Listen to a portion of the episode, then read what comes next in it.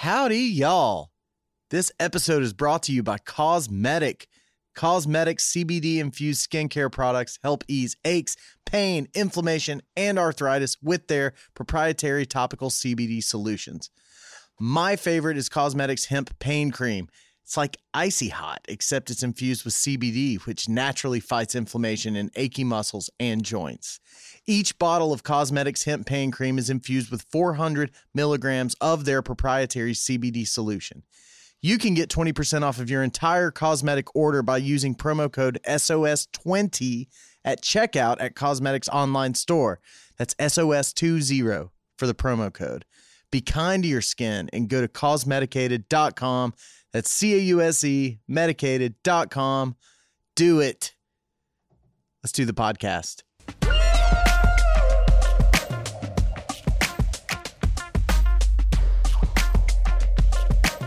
Welcome into South of Scruffy podcast. My name is Ben Fields. Thanks for being here. I hope you're all doing well out there, surviving, thriving through uh, what we hope is the downhill portion of this pandemic. It's been long, but I feel like uh, there's some light out there somewhere. I appreciate you guys hanging with us through all that. Hope we can bring a little, little light, little love, little, little entertainment to your, uh, to your time while you're moving through all of it. I've got uh, Christina Honkinen on the show today. Uh, Christina is the co-founder of Pitchwire with her husband Matt Honkinen, who uh, was the first guest ever on this show back in uh, 2019, a lifetime ago. A very different time, it seems like. The uh, the Honkinen family is very special to me. Uh, their company Pitchwire did the music for this podcast, and uh, Christina has been a great help uh, to me and to the podcast when I've had any questions about PR and press for the show. And uh, aside from being an amazingly kind individual, uh, Christina is also just about as sharp as they come, especially when it comes to you know, strategizing and operating a company that's in the public eye. She's a stud, man and she's been uh, she's been doing the PR thing for a while now. And what she and her husband Matt have created with Pitchwire is very unique and it's very interesting. And uh, I say we sit back and uh, I let her tell you all about it. All right, this is me and Christina Honkinen. We're doing the podcast.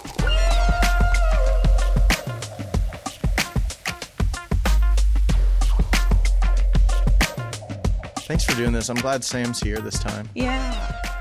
Yeah, I Me feel like too. I feel like we should uh, we should tell people that we did this once before, but Sam wasn't here, and we felt like we had to do it with him. Are you our security blanket?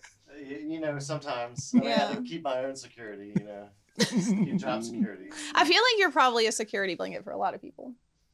I could see that. hmm Sam's like a weighted blanket for me. There you it feels like you, you know, if Sam's here, I feel like I'm getting a big hug from somewhere. I get that. I Yeah, do what I can. I feel the love too. How's it going? Good. Really good. Here we are. Yeah. Yeah. Your husband was the first ever guest on this show, Mm-hmm. and now here you are, the last. Oh, let's hope not. Yeah, Never. that. I adore your podcast, so no, Thank it's not going anywhere. Well, keep listening. Spread the word. I will. Get it out there. What's uh what's the Pitchwire thing? What's happening with Pitchwire these days? What is it? That's a great question. Um, today, we find ourselves in what I would probably best describe as two different departments one audio and podcast production, Mhm. and one marketing and public relations. Now, with the caveat that we are a young company, we're not young, but the company's young.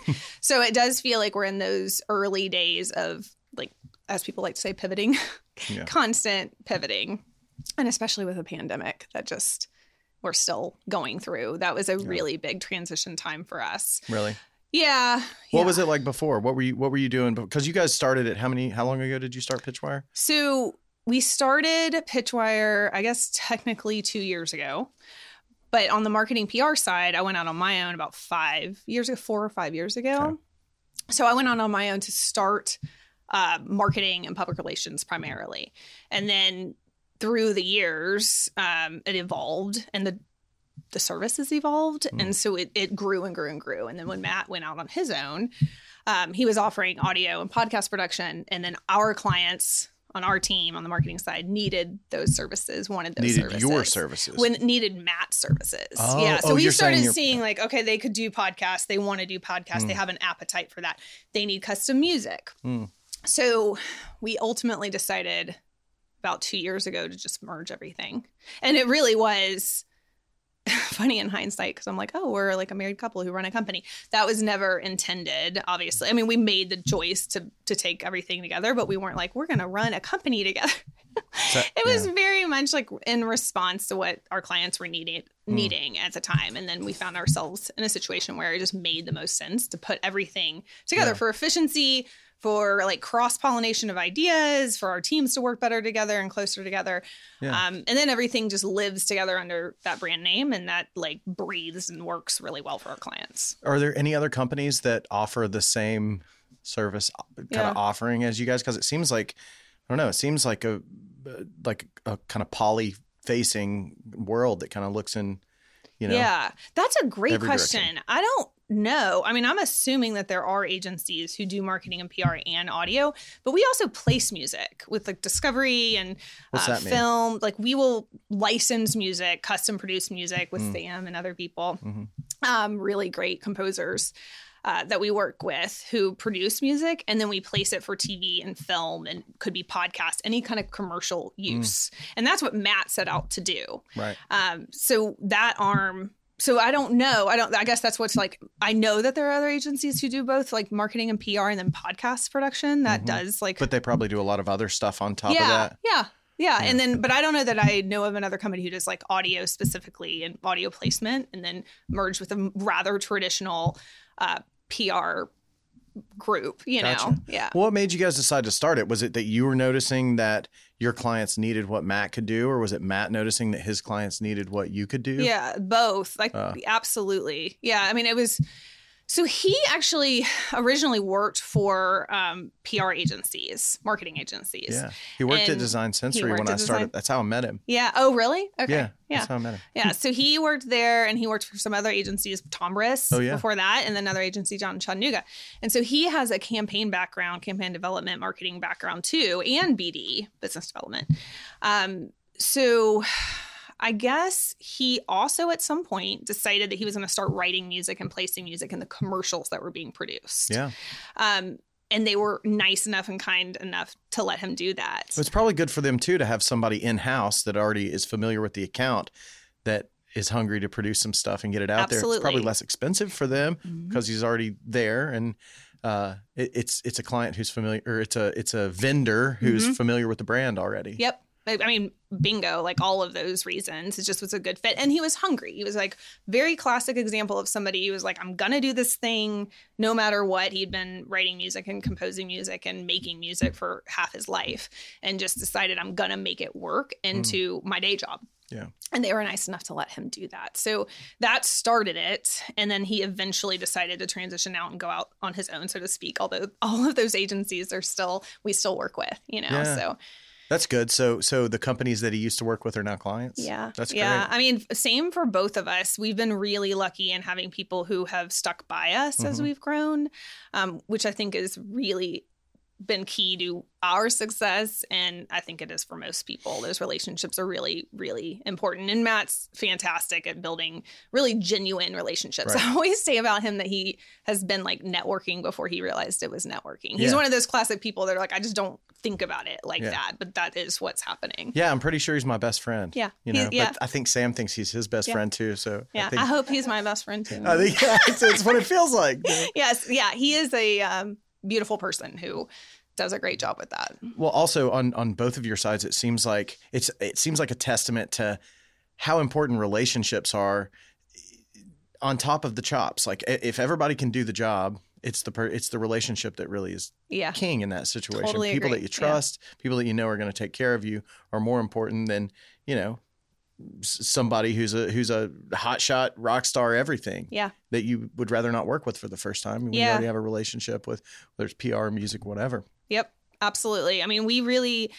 You know, we waited long enough um, in our careers. We're not young; we're in our late thirties. So, um, I mean, I guess when we went out, we were mid thirties, early thirties. But I mean, that's not young, and especially in the startup world and the entrepreneur world. You know, most of these kids are like 20 years old out there. Yeah, 24 year old CEO of a you know five billion dollar company is not. It's very common these Common, days, yeah. and which I think is great. Yeah, um, think so but too. for us, that wasn't what we did. You know, Right. and and I think it's really easy to be like, oh, we should have started sooner, which is not not true. but at the same time, it's kind of like having a baby. Like if you had waited, if you'd had a baby earlier, it wouldn't have been the baby you got. Right. You know. Yeah. So for me, um, I don't. You know, it, it's so easy to say that. Like, yes, of course, I'd love to like buy back that time and Yeah. like soak it all into a business because when you start, you have no idea what you're getting yourself Hmm. into. I don't care who you are. You have just no idea the struggle, the wins, the the energy that it's going to take.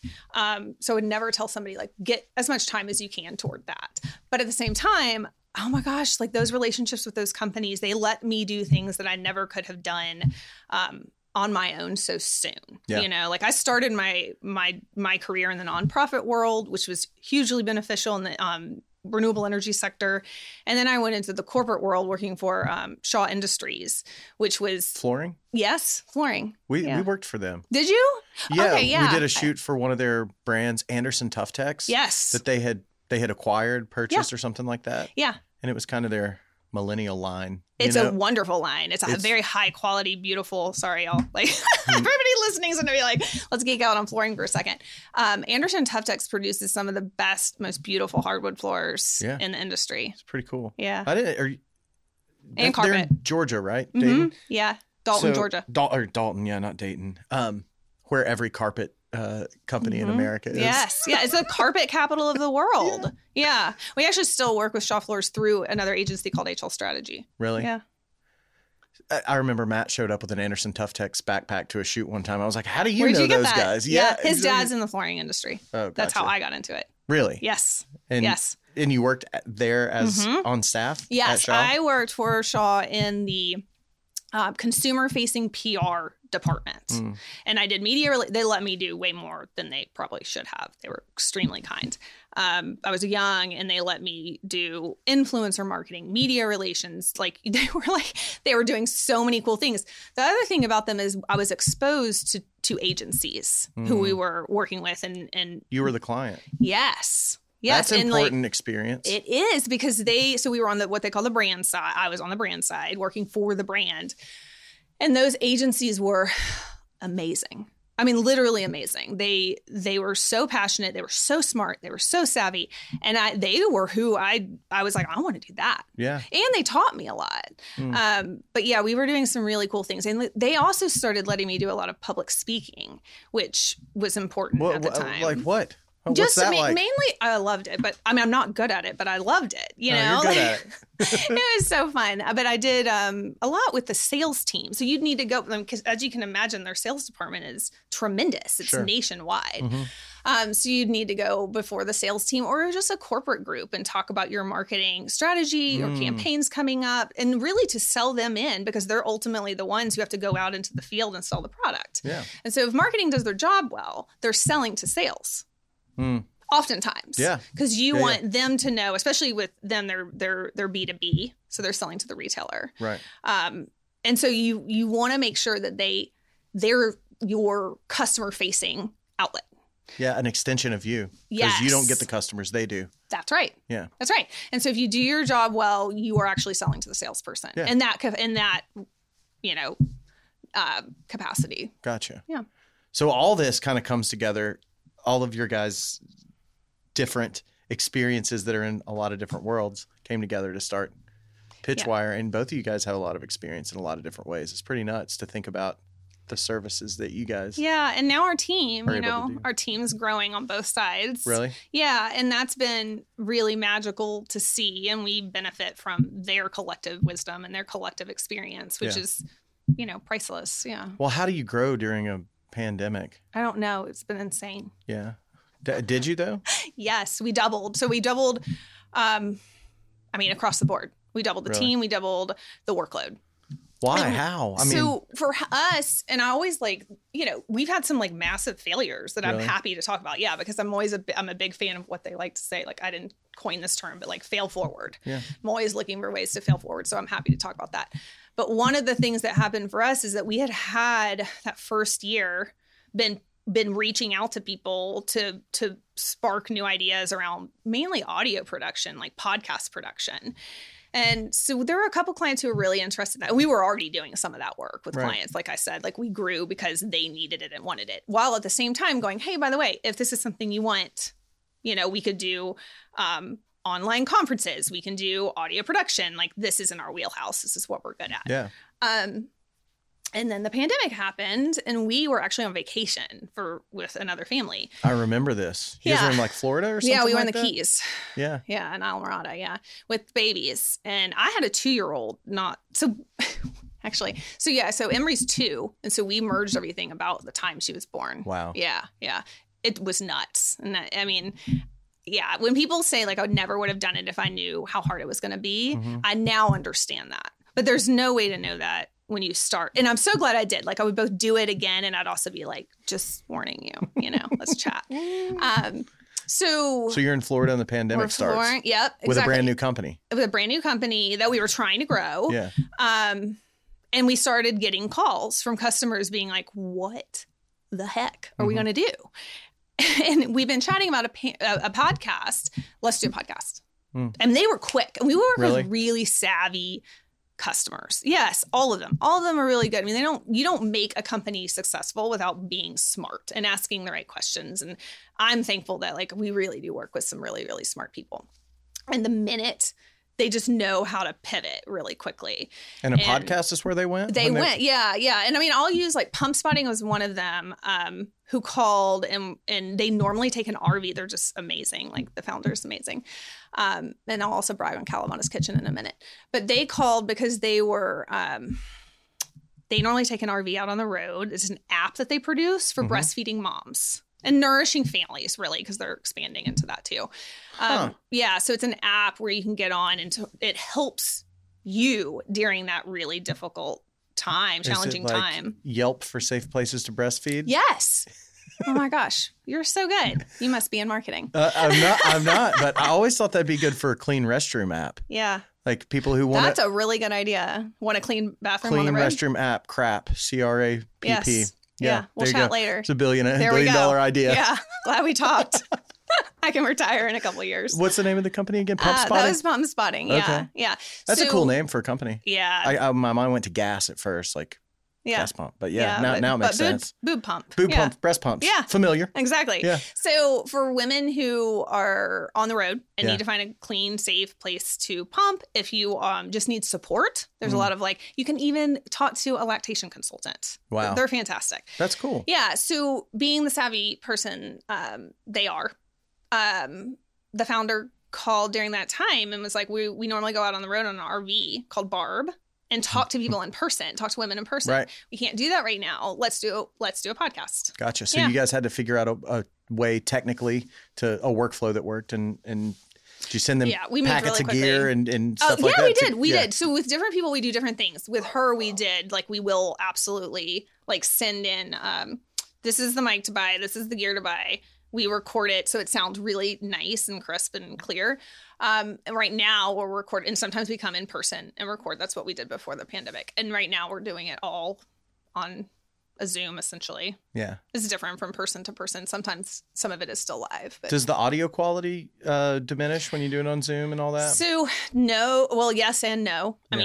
mean, but we do have software to help clean up Yeah. what we capture. yeah, what you capture. Yeah. So it all goes through a mix. Mhm. All of it is like heavily, heavily edited. Yeah. to remove, you know, to make it sound really smooth and beautiful. I've been nervous about doing Zooms, and fortunately, Yeah, I don't people have been have been cool to come over and still do it. We've of course tried to do everything possible to be safe and make people comfortable at the same time. Yeah. I get tested all the time for work. You know, not to say that that's a you know end all be all, or but but people have been good about coming over, sitting on the other side of a piece of glass, six feet away, and and and doing it. But a lot of a lot of people have. Um, a lot of people have taken a hit to their to their podcast because they either aren't willing to want to Really? Zoom route, yeah, Yeah.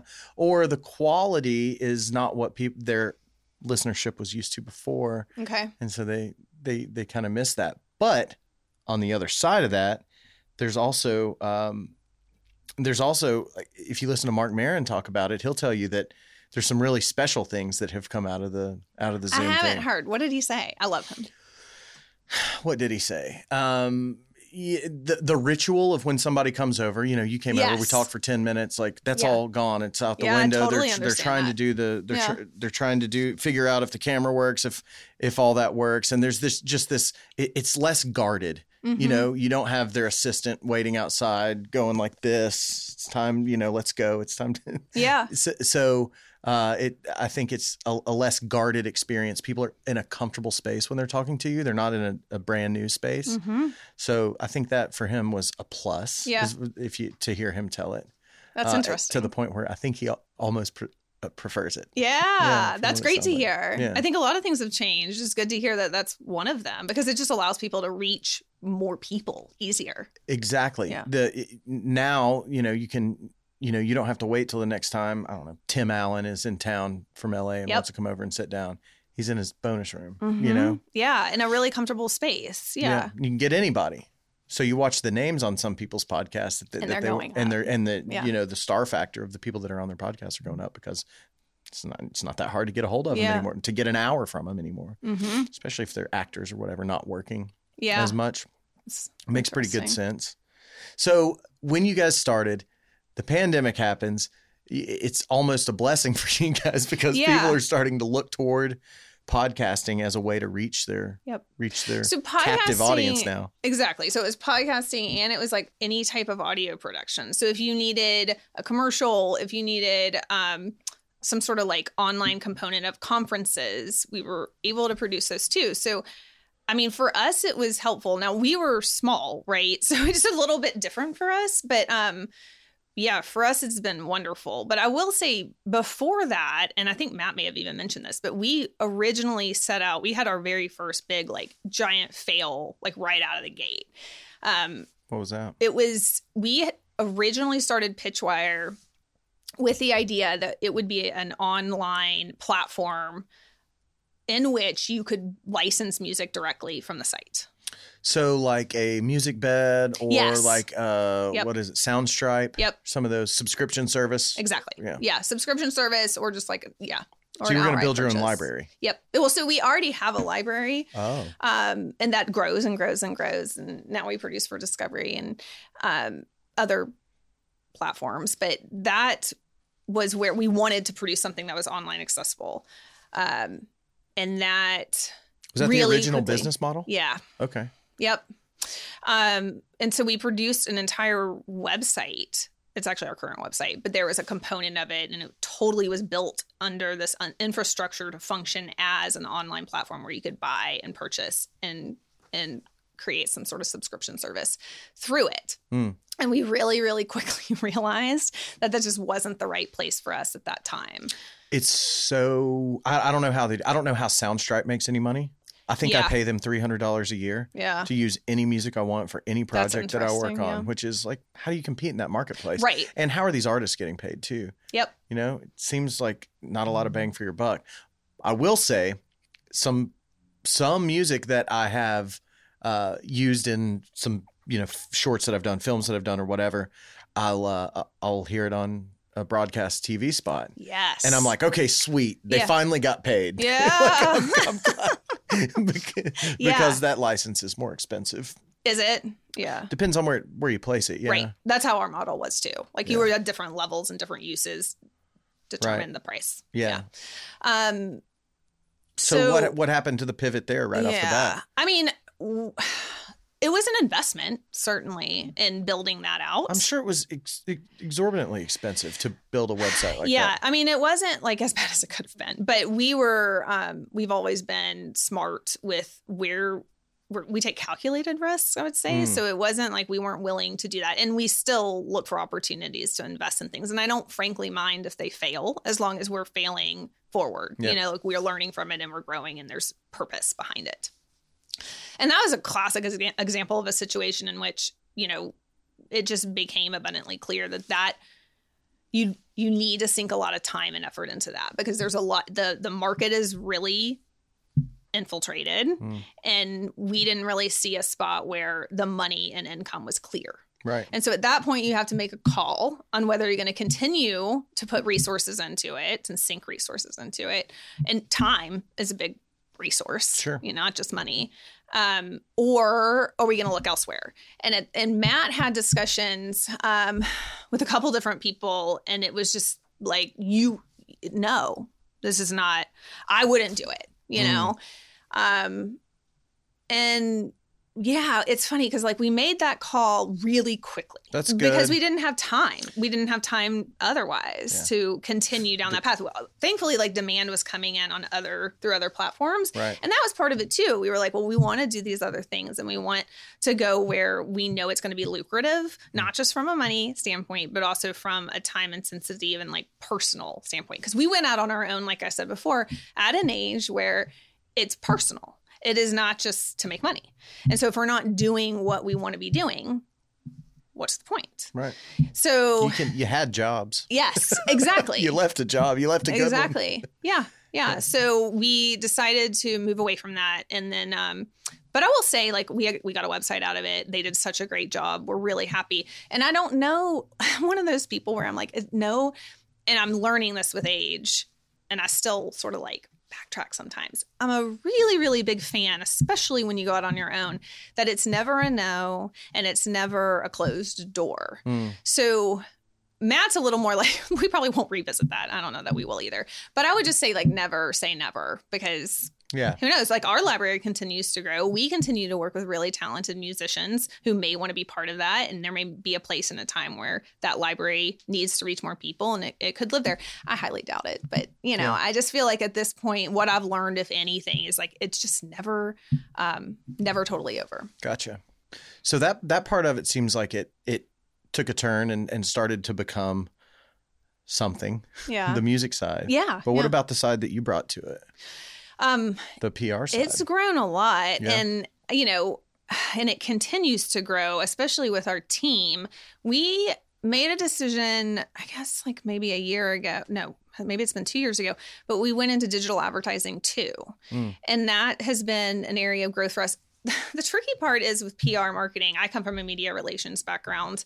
Um, along with a lot of writing, like intensive writing for, um, I'd call it probably ghost writing for like CEOs and chairmans and like whoever needs content. Um, but that's doesn't my background. doesn't know how to put it. put Well, it they normally paper. know how to do it. They Yeah. just may not have the time, or Ah. they need somebody to um, to focus on it, Yeah. and they're close to and nitpick Yeah. it and make it perfect. Yeah, yeah, And then sometimes people like rewrite it and some people read it verbatim. So it just depends on who you are and how much time you have, probably. Um, but that is what I would call traditional, right? We've been writing since the dawn of time.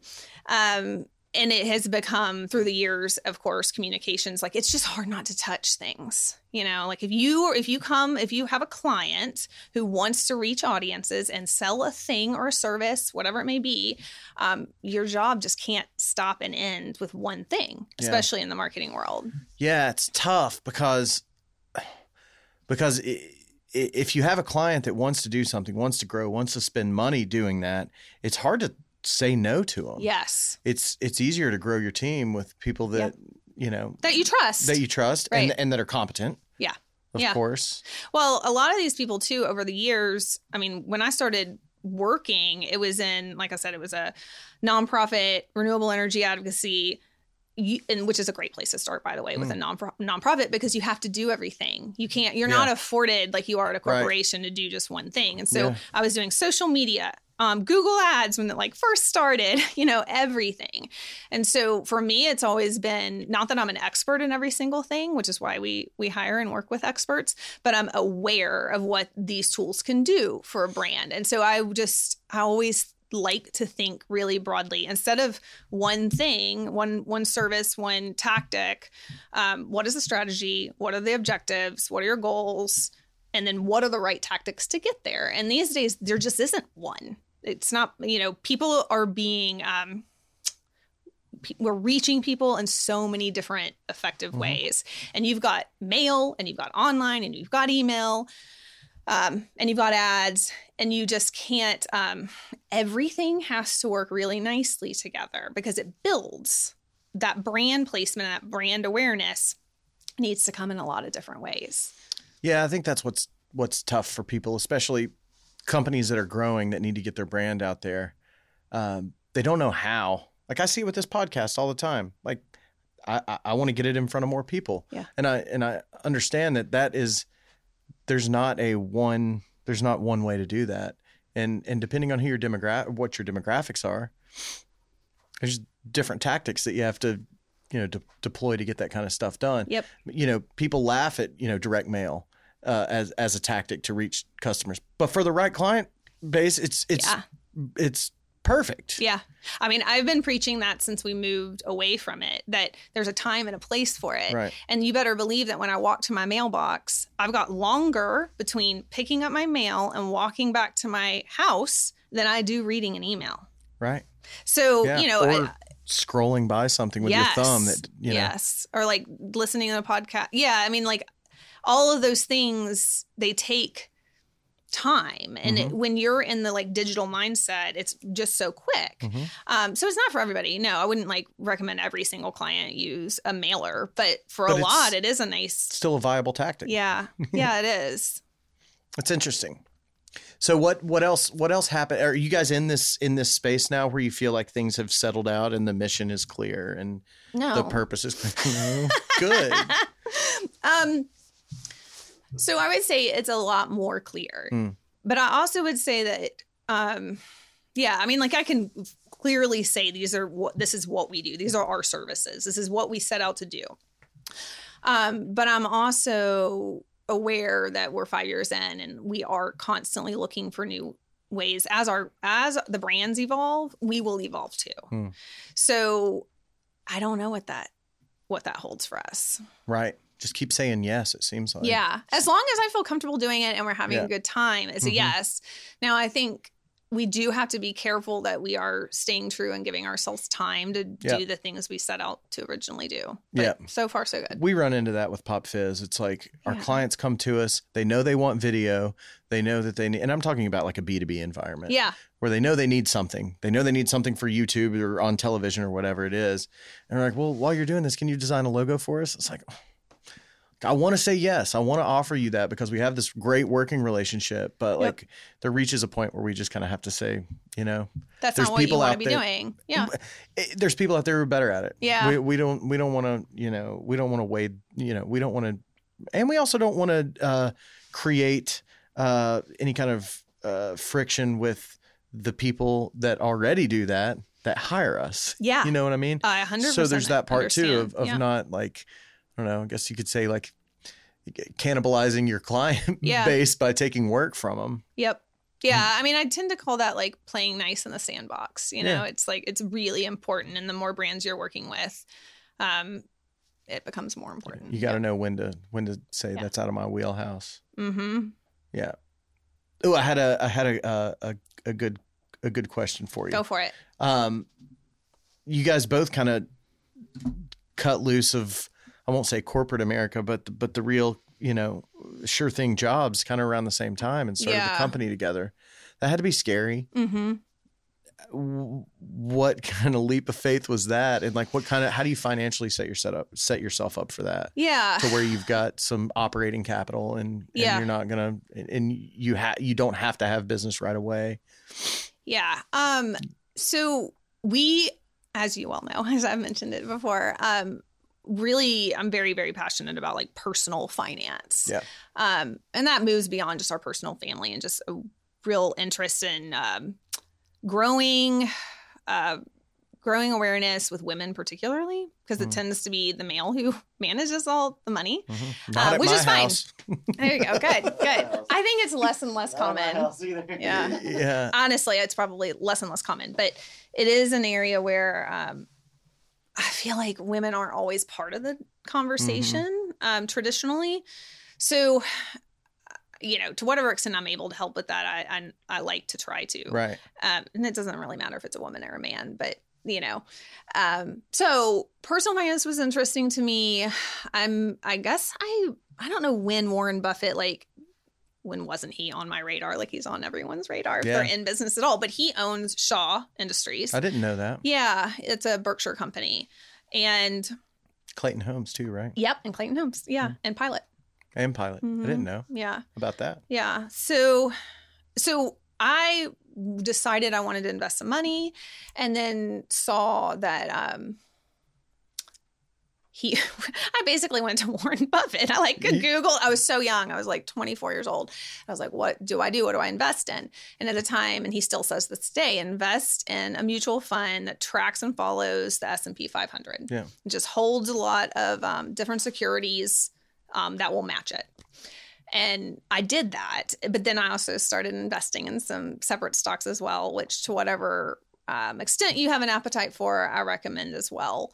Um, recognizing that you may lose that money and you just have to be ready for that, you Yeah. know.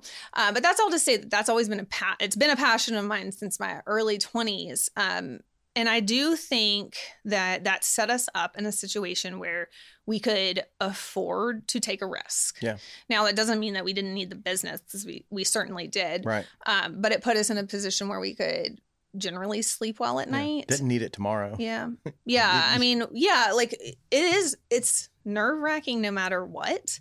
Um, I also think it's a little bit inevitable. Like if you know, um, you know yourself, you know, like if you're one of those people who's going to go out on their own and start their own business, you're going to do it no matter what. Um, I do tend to recommend that you just be as frugal as possible. Yeah. As as as life allows you, you know. So Makes good sense. And I think that, you know, in situations like that, financial security frees you up to where you can worry about other stuff. You're not worrying about money yeah, at the time. You Yeah. can worry about really growing your business. Exactly. I mean, we we we had two. Like, I look back at it and I'm like, we did that the same year we had our second child. That was crazy. You know, I'm Mm. pretty sure it was this. I think it was when we had our. Anyways, um, it was a very challenging time, but it was also really beautiful. You know, like Yeah. we were pa- taking a risk together. I, I went out on my own first. I think that was inspiring to Matt. I think he was Yeah. like more, and he was doing more and more Yeah. music. And so, and he was, you know, that was growing on the side. Like he Mm. was, he's always been willing um, to come home and work until midnight. And I've always given him the space to do that, Yeah. as he's given me the space to, to do what I wanted to do. And I will say this I wanted to start a business, Mm. and I still do. I still probably will. You Mm. know, I hope I'll start many businesses in my lifetime. It's far from over. Hmm. Um, but I wanted to start a business around that time. And I remember going for a run where I do all my thinking, like a lot of people do. And I was like, I could do this, I could do this. And I even like called some suppliers to th- talk about a, a necklace for teething babies. Like all of it was a ripoff, and it just was. It wasn't something I wanted. And if any, if I believe in anything, is that you should believe in your product. Yeah. People say customers should come first. hmm I would like to I would like to adjust that perspective a little bit. Your product is where your inspiration and your passion and your love Right. comes from. Yeah. And then serving your customers through that is where you get to keep doing it and you Mm. get to keep tweaking it and you keep to Yeah. you get to keep making sure that your customer um, it's needed and it serves them they play together nicely um, but i'm a very big firm believer that it, the, the more passionate you are about your product and the more you believe in it the more likely you are to have success um, everything is a commodity until someone decides it's not you Mm. know and this is a commodity this is my Right. diamond it's it's a it's a rock Yeah. someone decided it was Yeah. special enough to be a symbol of my love Yeah. like, you know exactly. so that i was i could not um i could not come up with what i wanted to do what i was willing to put and suck time and energy into Mm. which is a big deal for me i have two babies i'm a mom time is everything to me Yeah.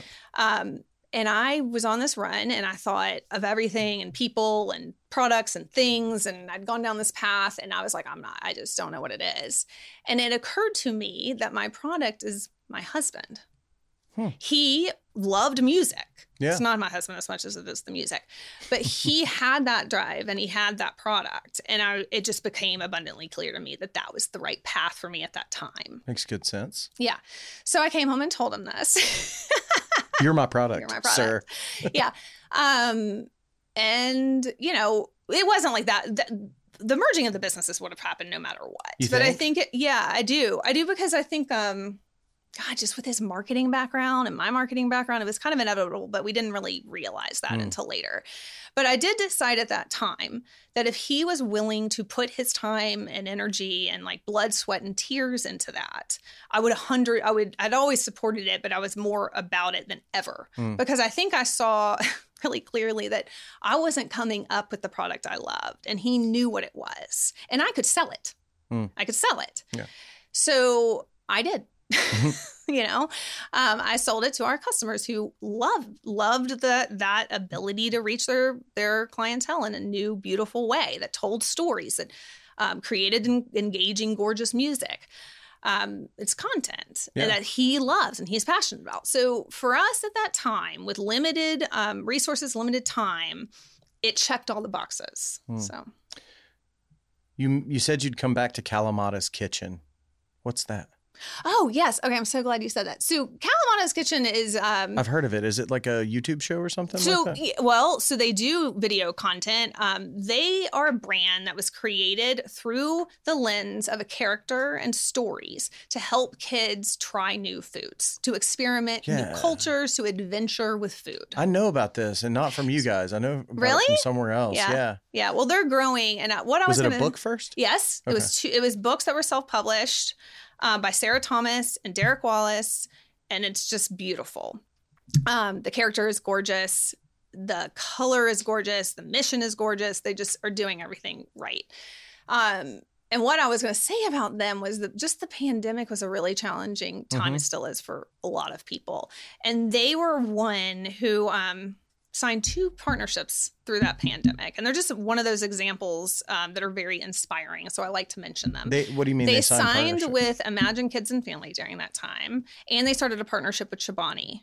Oh wow. So they just didn't stop. And I was, I'm really lucky um, to be surrounded by companies who are constantly willing to, they just don't blink. I really believe this. Like, I know it was daunting and it probably didn't feel like it to them at the time because I remember talking to them, but they, they moved so quickly and you just don't have time and they took advantage of the opportunity by going okay we can't do this they were actually doing tours at the time and we were doing media relations with them um, for live tasting events for kids so they Huh. would go into a city and they would hire um, they didn't hire them because the, the um, chefs love them so much um, but the chefs would come um, and create a dish for the kids and they do a live tasting event for kids Oh, cool. so that couldn't happen right. um, but they moved really, really quickly. And those were two partnerships that came out of them thinking more broadly, hmm smarter, um, and faster. So, you know, a lot of bad things come have come. I mean, it's extremely sad everything that's hap- I mean, that what people have gone through over this past year. Um, but the bright lights are stories like that. Yeah. What'd you guys do for them? We did media relations for them. We've done um, and we've done a little bit of video content too. That's awesome. Yeah. Yeah so it's a kid's book to start off with. I mean, this sounds perfect. Yeah. I need I need to get my kids to eat new food, new Mhm. foods. One of them, what the, the older one, she's picky now. Yeah. So I have thought a love. I'm like happy to talk about them because they're so fun. But those live tasting events, um, Sarah likes to tell the story of ki- of parents coming up to her. I'm going to butcher it. It's not my story to tell, so I apologize ahead of time um, to her. But um, parents come up to her and say like, "Oh, my kid won't try this," you know. And then she looks over at them and they've got like beet juice like pouring down their face, and they're it. trying new things. I mean, that's what that's what beautiful products do, Yeah. right? They they help you they help people come to something or it's one of the one of the things they can do is help people come to an idea such a unique and such a different way um, that they think about it differently and they do that for kids So you said they they signed a partnership with uh, Chobani. Is that like they put the guy on the box? They put the olive on the yeah on they the. actually produce god they're so, so they smart license the character. Um, kinda how it works? no, not necessarily. Not that they wouldn't, but um, in this scenario, they were actually producing a guide, an adventure Oh, cool. guide, where the kids would could read the guide, and it was a Chobani and Kalamata's Kitchen partnership Oh, project, cool. In which they could be at home and go like do these fun things, like go on a scavenger hunt, and they would check it off. it was basically like a work work template. They've Yeah. done other things with Chobani too. That was just one of the ones that was like so specific to the pandemic, and it was meeting a need. You Mm-hmm. know, I mean, we talk about this all the time, but like when you put it into action, what does it look like? It looks like this. Your kid's at home, you're having a difficult time, you're exhausted, you're stressed. A brand says, Here, Let me give them something to do. Yeah.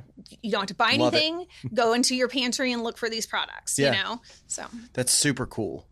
Did you did you feel like when the pandemic first happened that there was like this mad scramble for like what the hell are we going to do and we have to react to this right now because it's only going to be around a month, right? yes. so we got to figure it all out right now. So we also do like corporate communications. and What's I that? think it is more about both relationship building, risk mitigation.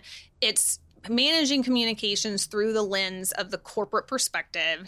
And a lot of that has to do with risk. A lot of that has to do with um, company objectives, purpose, mis- mission, vision. Mm-hmm. Optics. Yeah, yeah. Well, sometimes, and sometimes it's um, it could be internal communication. Mm, It could be um, communication through your C-suite or your leadership. gotcha. Um, so at the time, we had our eye on um, just what was going on in the news, maybe a little bit closer than some of our clients did, um, depending on who they were. Right. Right. So I think a lot thought that they would get on the road back to doing what they were doing. Um, Sooner than yeah. reality. yeah. So we had a, a couple little like sometimes you have to let people come to things on their own. That was just one that was a really good example of that. Like we were really close to seeing just the news happening and how how people it was just a really scary time. Um and I think that yeah, it was so hard to digest. No, I But don't guys- think that they thought it would be what it was. Yeah. But you guys were forward thinking. You were well positioned Yeah. to go ahead and come up with a strategy for these guys. Yes. I mean, I think like because of the the work I've done with corporations, my instinct is always to fall on the side of caution. Hmm. Um and to think holistically about the implications of something like Sure. that. That doesn't mean I could read into the future, but it was becoming abundantly clear pretty quickly that this wasn't going to go away quickly. Um, so, you know, I don't know what to say about that except that, um, yeah, it was a tough one. It really was. Yeah. So what's next for you guys? I mean, you said that you're you said that it's you're not done. You're not Yeah. done growing. It sounds like you've grown a little bit. Yeah, yeah, we have. year. I mean, we've had a really great past year other than trying to survive during a pandemic. I mean, we Yeah. have two babies. It's just when we own our business together. Yeah. So as you can imagine, like it hasn't all been like, you know, rainbows and unicorns. Yeah. Um, but that is also another reason why I'm glad that I have a partner in this. Like, Sure. you know, whether or not I always say, like, go into business with someone. Doesn't have to be your husband. Yeah. um, but I would do that again and again and again because it's just, it is, if you want to scale it all and if you want to work with more people and do better work and do reliable work, um, you have to be set up to to balance, right? Like people need to be able to go on vacation. They need to be able to to have a life. Yeah. So the balance that that offers is, I mean, you have, uh, in my opinion, just you have to. Right. I, I don't know how you guys do it um, because we've talked about this. I, Sarah and I, she's my favorite person in the world. I love her more than anything in the world. I mean, two weeks into the pandemic, I thought we were going to kill each other. So I could not imagine working side by side every single day with the person that I'm married to. Does it come easy to you guys? So, yeah, I mean, I don't know why it does, but I mean, well, I mean, I will say like we have challenging conversations, Sure. like anybody. I wouldn't deny that, but um, he's a really empathetic, understanding person, and I try to be too. So we come to things from a place of like we're on the same team. What? How are we gonna get to to the next place? I mean.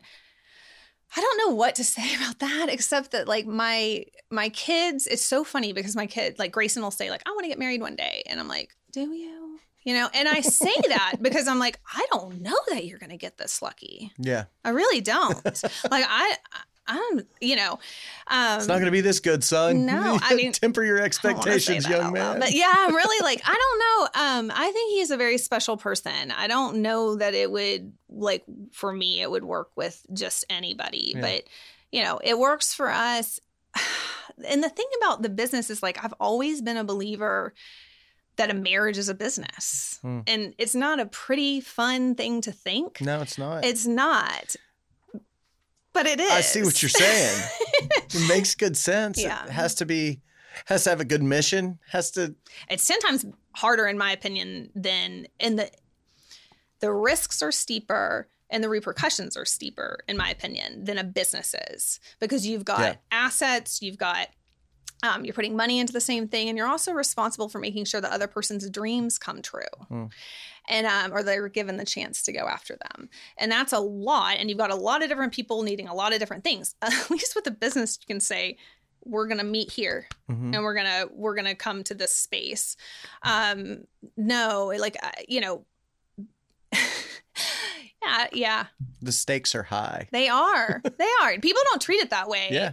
Um, but I've always been interested in our bottom line, and I've, even when we had businesses, like when we were on our own and we were we Yeah. were working at separate companies, I treated our finances that way. I treated our assets like that, and um, I don't think that was a mistake because for me, like you have to protect the magic, right? Like Yeah. you you do want magic in a marriage, you want love in a Mhm. marriage, um, but everything else around it, if you don't have it, um, that's why marriages fall apart. Yeah. Um, eh, you know, Dave Ramsey is a divisive character, but he, you know, we did the thing when we first got married. Yeah. We did the, the I Dave highly Ram- recommend it. Yeah. Me too. Yeah.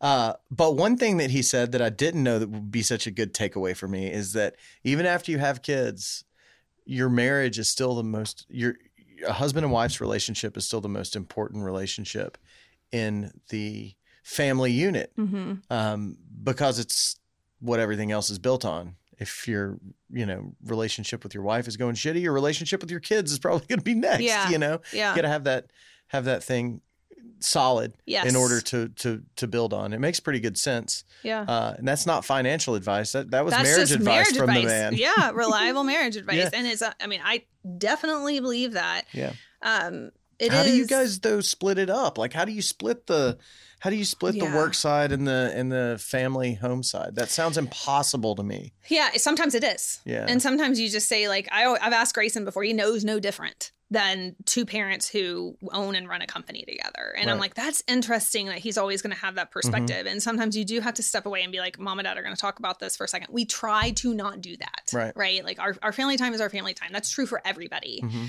The thing about Matt is he's um the first of three kids. So oldest of three kids. I am too. Hmm. And for that means we're A personalities who like to lead.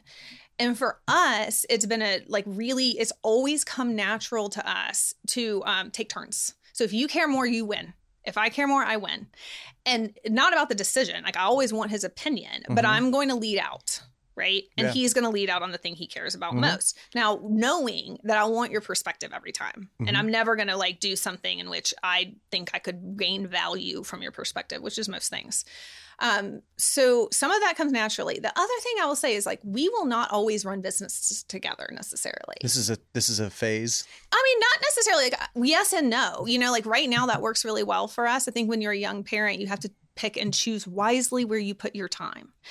Um, but when but when it comes to autonomy, no, he I hope and pray and I hope and pray for myself that we do endeavors, we take endeavors and go after projects with other people. And Yeah. as he does, I mean, that's the thing about our business is like we both have a team.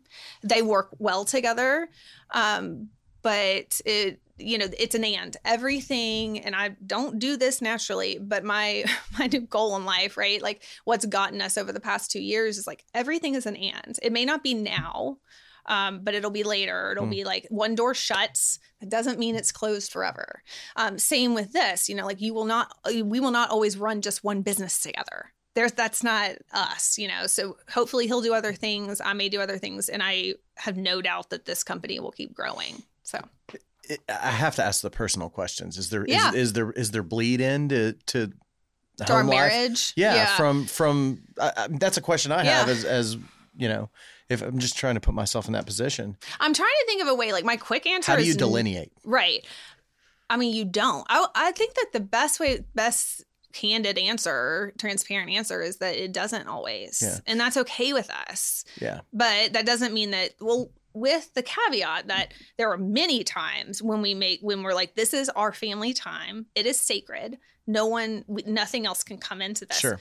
sometimes that doesn't happen. Yeah. sometimes mistakes are made. It's about forgiveness. I heard one time um pre-forgive if you can go about your That life sounds that sounds idealistic. Right? What is this? It's not. I mean, It's it's, not. not. realistic. But if you can aim for it, that's starting from a good place. And I don't just mean with like Matt, my husband, or a business partner, but also with your team members, Mhm. especially. Yeah. Um, you know them less than your husband you know them less than your business partner. You don't know what kind of what life experience they're coming at their work from. And i you know everybody makes mistakes. I will continue to fail but i will continue to look for ways to pre forgive and what that means is um, you're going to make mistakes. Mhm. and i have to be ready for that. I have to be ready to not write you off because mistakes were made Yeah, it sounds like setting reasonable expectations for any Yeah. kind of relationship. You're Yeah. going to be let down. yes You know, yep uh, but also compassion behind that Absolutely. when it does happen. Yep, that's a good way to say it. That's exactly right. Yeah. So I mean, he does that well, and and the balance um, for both of us. It's always like a very very big goal that um, we talk well of people, even behind closed doors. Mhm. Almost always. There are very rare exceptions to that. I'm I've never very heard either of you say a negative thing about anything. yeah. I mean, I just I would hope that I wouldn't. It doesn't mean that we don't make mistakes. Mhm. It does happen, but then we're always saying like, "Hey, how can we come back to a positive place?" Because none of this is going to grow well if we're if we're negative, negative, negative, and Yeah. we can get into that just like anybody can. Yeah. Nothing good normally comes of it, Yeah. you know. And I'm also a big firm believer, like the concept of like micro expressions and just that? people show more than they realize in their faces. Really? Yes. So you can you- Yes. you, can read people. No, I can't read people. Well, no, but, I'm you can read something about like- somebody yeah. by a little little Yeah. something in their face. Yeah. Yeah, I think that we we want to be known as humans. Like if I was to like summarize my perspective on it, it's that I think people are bad liars. I really do. And I really think that people want to be known. Right? See, I've Mm. been sitting here for an hour telling you all about myself. So, you know, I just think people want to be known and they want to be seen. And I Yeah. think that they, that we are built um through time to know and understand one another before we could even use language. So our faces tell far more than we realize. And if you start to think bad things, it's going to show up. It's going to manifest. Yes. Yeah. Yeah. Yeah, I am uh, the worst liar, the wor- the worst at covering Me too. covering something up. Yeah. Sam's pretty bad too. Horrible. Yeah. yeah. Everybody thinks they are and they are. I mean, it's we don't Yeah. it's not a comfortable place to be. No, and and even even with conflict with with me, the slightest bit of conflict is like I can't hide this. I can't hide that this is upsetting me right Yeah. now. Yeah. Yeah. It's tough, man. Um, philanthropy. Yes. Are you doing some of that? yeah. Okay. For well, not a lot, but for the first time, we were able to give last year a little bit. Nice. Yeah, and we chose Tennessee Theater, who we also do some work with. Um, we do produce podcasts for them, but we're just really firm believers in their mission and in the beautiful theater they've created and a space to have um, artists come Did you work and do with their work. uh, Becky, Becky Yeah, Hancock, and Matt Lila. does, and Lila. I love Lila. Yeah. that's awesome. So we gave to them, and we gave to um, KARM, Oh, yeah. Area Rescue Ministries. I had a guy from KARM on the show. Did you? Ryan Whitbeck. Okay. It's, a, it's an need- amazing story. So go back. go you back and know, I like binge on your podcast, and I'll go back and listen to him. Check yeah. him out. I think he's in the 30s or 40s or something like that. Yeah. I think he was fantastic. I mean, that's an organization that is that's doing doing the right thing. They're Yeah. they're helping people. Yeah. Can't win them all, but they're they but they come from the right place. I mean, I think the world of them. I cover. I used to work for the Sentinel. I wrote for the Sentinel, and I did a story um, on a mom who was going through rehab there. Mhm. So it's a personal reason why I, I support them. But I wrote the story, and um, I was there interviewing her, the mom who was going through rehab at the time, and then her son was there, and she Mm. told a story of like basically pawning off everything to continue her drug habit. I mean, it's one of those just. I know Mm-hmm. it was very moving, and it was very this little kid was, you know, I know you've been out to KARM, but just to see a child there is it's hard, you know. And they I'm so thankful for the services they give, but it's certainly not ideal, right? Like you Yeah. want to have a kid in a home and they do what they can to Yep. make that place feel like home. Mm. Um so and just homelessness in general um I think is a really important place to give Yeah. back to. As think a so of, too. Yeah. I think it's easy, especially around here, to get a little bit jaded with the you know panhandling and all that kind of stuff that happens. And I think a Mhm. lot of people's frustration points at KARM a little bit. You know, like yeah. if we didn't have a mission so close to downtown, I've heard that too. You know, Yeah. I've heard it a lot from Yeah. from from a lot of people. I was on the board of the hundred block of of Gay Street, and uh, we, we you could kind of see the the whole uh, array of emotions that people had about you know dealing with homelessness and all that. But I will say that and we blight and I I understand, yeah. when I uh, probably about ten years ago, I worked. It was KARM's I think twenty fifth year anniversary or something like or twenty fifth anniversary, and uh, uh, we did a, a we did a PSA for for them, and That's there cool. were it, it was cool, and there were a number of folks who told their story. The the winners, the people that that that that that won this this battle against homelessness and Mhm. drug addiction was a big part of it, of course. Uh, but the stories were fascinating, and the fact that they had a place like that to Yeah. um, to support them. And like I said, their batting average isn't, you know, it, it, they're not batting a thousand with that kind of stuff. People relapse, people, Yeah. you know, Yeah. get back on the street. I talked to when Ryan Whitbeck was here, you know, I can't wait to listen to this. listen to it. I mean, Yeah. people get all the way up to the halfway house. They're almost, they're almost back and, you know, So and- sad. I know. Yeah. And, and it's gotta be, you know, it's tough. And we're lucky to have a place like that who cares so much Yeah. uh, about folks. And also, you know, the batting average thing I, I mentioned, e- they have to be there. They have to be there for people when they, when they need it, even if Yeah. they can't make a difference in every single person's life that comes through the door. They have to be there for people who, when they need a, le- a leg up, a hand up. yeah. Yeah, I mean, I'll never forget um, talking to a department about families who, at the time, it was a really cold winter, and when it gets cold outside, they they're I mean, everybody their numbers go up because there's Yeah. nowhere else to turn to. Um, but I had ta- spoken to somebody who was like, the families are are um, it was a recession too at the time, and this is a long time ago, and that was a really tough time uh, financially for people. But families were actually going up into the hills and and setting up campsites and staying out there because they like don't Sharps want Ridge. yeah, I don't know. I don't remember where they said it was, probably. Um, but they were hiding it because once you declare that you don't have a place to live, I think it just increases risk around the family unit and, Hmm. and putting somebody Sure. somewhere you want to they want to stay together. Um, so that was happening, and it was just. I also learned during that time that a lot of our homeless population is a result of a failed foster care system. Really, Yes. didn't know that. Yes, absolutely. foster care is kind of weird, right? Like there's some there's there's some bad apples in that in that group, Uh, right? absolutely. I mean, I think uh, first of all, if you are a if you are a kind, loving family who is the right side of that, like I can't even imagine. Like I have the most. God bless you. Yes. Thank you. yes. I mean, what that that is just like it's amazing. Mhm. Um, but what? Yes. So, but a lot of it is kids moving from place to place. Yep. And some of it, they can act, absolutely have some abusive aspect of that. Mhm. Um, I don't know all the ins and outs of it, but at the time there was a there was a study. This is going to date me because if anybody wants to look back at it, it'll be really dated. Hmm. Um, but at the time, the UT had done a study that showed that I want to say like between thirty and forty percent, maybe even higher, um, were a result of they came out of the foster care system. Really? And there's mental illness that is associated Sure. with abuse. There's mental Yeah. illness associated with like not having security and consistency. Um, but that you know, I'm always interested in like let's go back to the root cause. Mm. And I don't know enough about these topics to, you know, speak as eloquently as I might want. Um, but I would say that if my our philanthropy work were to go anywhere, I would hope it will deepen in that area because it's it's important. It sounds like a good worthy cause, a play, a good place to Yeah. to you know if you got a little extra, Yeah.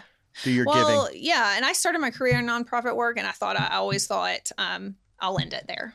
Yeah, So yeah. Bookend it. Yep. Yeah, I mean that's my goal, you know, like that, um, or that's been always been my vision. I don't know when that will happen, but um, not anytime soon. And, and and in the meantime, I'm thankful that we have a resource to serve those nonprofits. Sure. Yeah. Yeah, you've got something where you know if you guys have some time, some Yes. resources to throw at it, you don't you don't have to hit them with the invoice when it's over. That's right. You know, yeah. do I mean, some do some pro bono work. I bet y'all do that. we do a lot of Uh, it. Yeah, yeah, Yeah. I know Design Sensory does too. I've been um, on the beneficiary side of that um, through a nonprofit called Rachel's Lament, Hmm. and they um, put together an entire brand ecosystem for them. It was just, Nice. I, it is incredible what you can do um, as a content creator for these nonprofits. Yeah, Absolutely. What have we missed? We got some highlights in there. yeah, I have a question for you. yeah. Have you seen the first cut of the Peak Physique Kickstart video? Okay, I think it's amazing. You do? Yes. Y'all are so good. You're so good. I loved it. Yeah. Uh, Thank you so much. well, that was really exciting. Last time you were here, we uh, last time you were here, we hadn't maybe we hadn't shot it yet, or we hadn't cut it yet. I forget, but Yeah. but now but now it's out there. It's Yeah. well, it's it's it's Is it? well it's on not its done way. though, no, right? it's not yeah, done yeah, yet. Okay. We need some I notes saw from like you guys. the very first. Will you give us some notes on it? Will you tell us what we should do better? I, mean, I don't have any notes, but um, I'm sure Matt will will share his Um, yeah, his His- thoughts. I'm I'm, sure excited to get it out there. I want to have uh, he and Will both back on the show. When, should, when, yeah. when the video comes out, yeah, that'd that- be really fun. We've been working on it for almost a year. I mean, Yeah. we really did start it right when right after the Has it pandemic. been that long? It's been that long since we started talking about it. Yeah, but once y'all started, it's like y'all are quick. You're good. Yeah. Yeah, we got busy there after the first wave of the pandemic, Yeah. and we couldn't, you know, couldn't keep moving the ball down the field on that. It's a very project. challenging time. It- Yeah. It was. Yeah. Um, so I'm excited about that. And also, I didn't think about it until you were uh, until you were uh, talking about you know Matt and some of the music that you guys made starting out. The music for this podcast you guys made. Did uh, he? Okay, I think yeah. I remember him saying that. Um, yeah, that's great. Yeah. I So- love that, and, and I love the- the, music. Do you? Yeah, At the end of every episode, I I, say Matt Honkinen, play me out. I've heard you. It's Now I'm gonna so, say so nice. Pitchwire, play me Love out. Should it. I? Should I do that? That's amazing. I think I should do that because Yes. I, I, I, I guess. I didn't, I, I didn't realize how, uh, how much of the music side that you, you know, yeah had a big, it had a part in. So works together. Yeah, yeah. it does. Well, thank you. Yeah. Thank you. And thanks for, thanks for coming and thanks of for course, doing this. keep doing this. I adore it. I just can't say enough good things. You know that. Thank Um, you very much. It's kind of you to say. And I uh, love it. send somebody our way. Oh yeah, that's you know I will. Every guest that comes on the show has to, has to send yeah, somebody you else. should have. I mean, I've already thought like Christina Horn would Okay. be really good. I've got I've got other names. I'm too. down. Yeah, Group text it up. I will. Introduce us. I absolutely will. Yeah. Thank you so much. Of course, thank you. Yeah, we'll do it again in a little while when uh, when some more time has passed. I we think that'd more be stuff to awesome. See about. where we head, right? Yeah, exactly. Thank you. Thanks, Christina.